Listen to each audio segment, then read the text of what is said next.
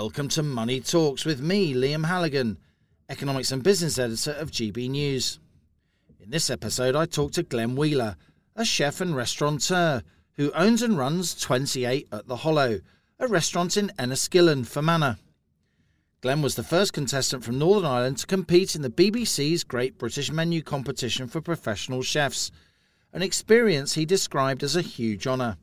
Before opening his own restaurant, Glenn worked at leading Michelin starred restaurants across the world, including Gordon Ramsay's Royal Hospital Road in London, and a period as head chef at MacNean House, working under one of Ireland's most respected chefs, Neven Maguire. Having grown up in Enniskillen, Glenn returned to his hometown to set up 28 at the Hollow, which he runs with his wife Zara McHugh. In this wide ranging discussion, first broadcast as part of GB News Northern Ireland Week in November 2021, Glenn discusses how he grew up during the Troubles, but is now hopeful and optimistic about Northern Ireland's future. Glenn, you're you're a humble guy, yeah. but you are the first ever chef from Fermanagh to be recognised in the Great British Menu. That was in 2019. That's a huge accolade.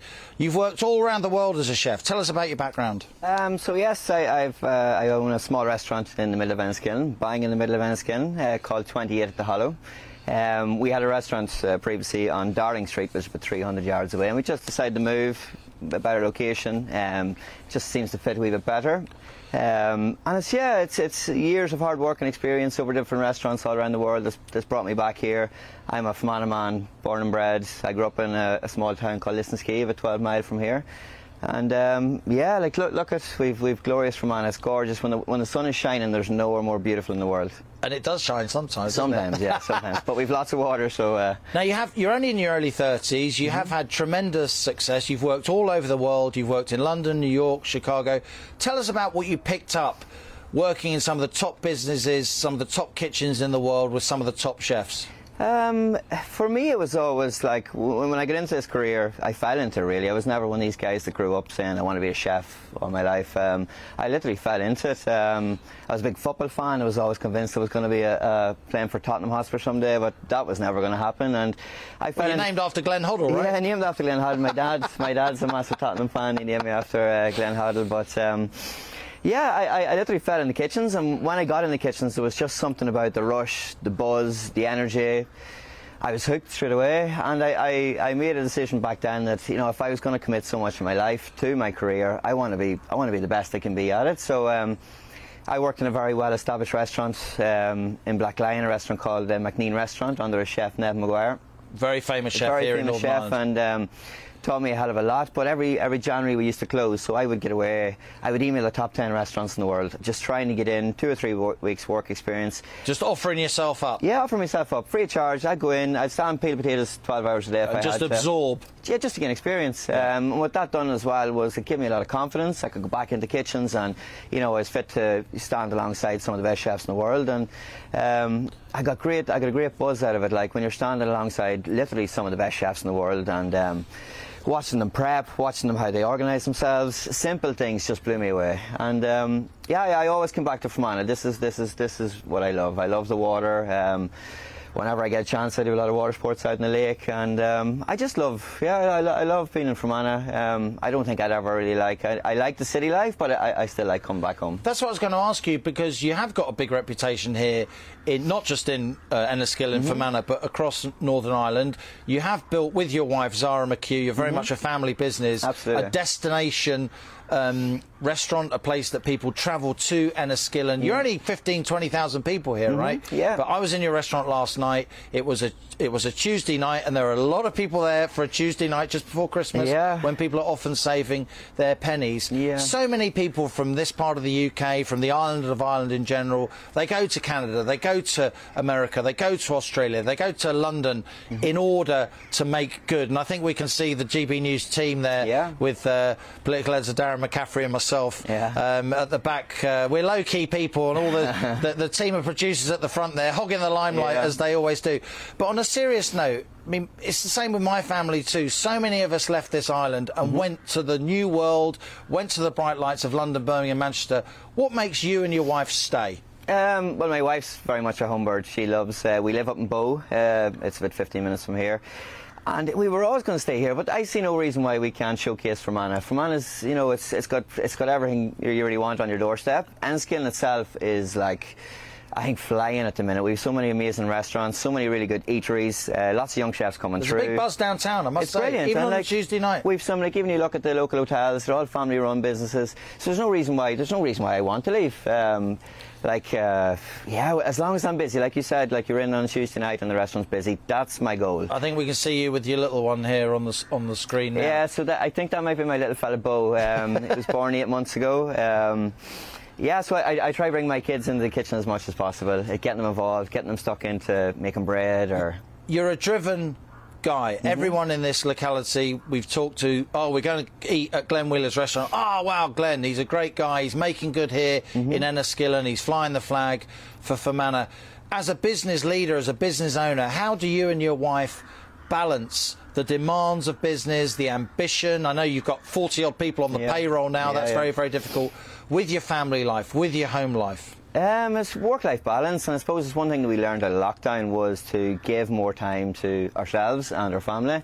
Um, we made a big decision this year to close every Sunday, Monday, which is huge for us. L- lunch on Sunday in Ireland in general is massive. Yeah. And we decided, no, listen, tell you what, that's a family day. That's a day for our staff to So you, relax. you don't open your restaurant on not Sunday? at all, not at all. That's Eh? usually the biggest day. I mean, so many people go out for a roast dinner on a Sunday, yeah, don't they? yeah, but now and we you have, said no. Yeah, we have a roast dinner at home, and it's That like takes a lot of confidence. Massive, and it's a big call. Listen, if, if we ever need to go back on it, we will look at it again. But um, at the minute, no, my, my kids love it. They start talking about what roast daddy's going to be doing on a, on a Thursday come Sunday. Um, we're quite tired now after a busy week, but football's on the background, and uh, I have the roast on, nice bottle of wine open, and it's all about family now at the minute. Now, we were in um, Belfast yesterday. Yeah. Darren McCaffrey uh, and I reporting for GB News. Even in the capital, which is a much bigger place Mm-hmm. than, than Enniskillen, there's a shortage of labour, a shortage of skilled staff that you can get hold of. How's that been for you? Because in the hospitality business, staff are everything. Obviously, you need you guys doing your magic in the Yeah. kitchen, but it's your waiters, waitresses, front of house people, pot washers. It's a big team behind the scenes at a restaurant. How's recruitment? It's, it's, it's hard. There's no point uh, beating around the bush on it. But we like to treat our family like we like to treat our staff like family. Um, we're up to 24 staff now, I think it is, and it's just about trying to better them. If we can get them in, if we can make them a better chef than they were coming in the door, than when they're leaving, that's what it's all about. If I can get 12 months out of a guy in the kitchen now, I'm very happy with that. Um, and it's just about keeping motivated, changing dishes, letting them taste, letting them give give them different experiences. If we can take them out for dinner, show them the other end of it. Um, and just keeping them happy. Now we've given all our staff off every Sunday, Monday, which is huge in the hospitality trade. They get a Sunday off every Wow. week. It's just they can go watch the football with their friends now. They can go out for lunch with their friends, and just a better work-life balance. I And they work we- hard for you in the weekend on a Saturday. Absolutely, yeah, absolutely. We do look after them very well, and um, we have a hell of a lot of respect for our staff, and we get on with them. Like if I, like I said, all my chefs, I see more more of my chefs than I do my family some weeks. So Yeah. it's important that we get along. It's important Yeah. that they're happy and have a Yeah. smile on their face coming into work. And yeah, that's what about. Like, there's enough challenges in life these days without beating anyone down any harder. Like, you see shouting and roaring in these kitchens on TV, but it can get heavy, it can get heated in kitchens, but I don't want anyone leaving my kitchen grumpy or in bad form or thinking that they're not wanted anymore. It's about good work life balance, keeping a smile on their face. And if my staff are happy, my customers are going to be happy.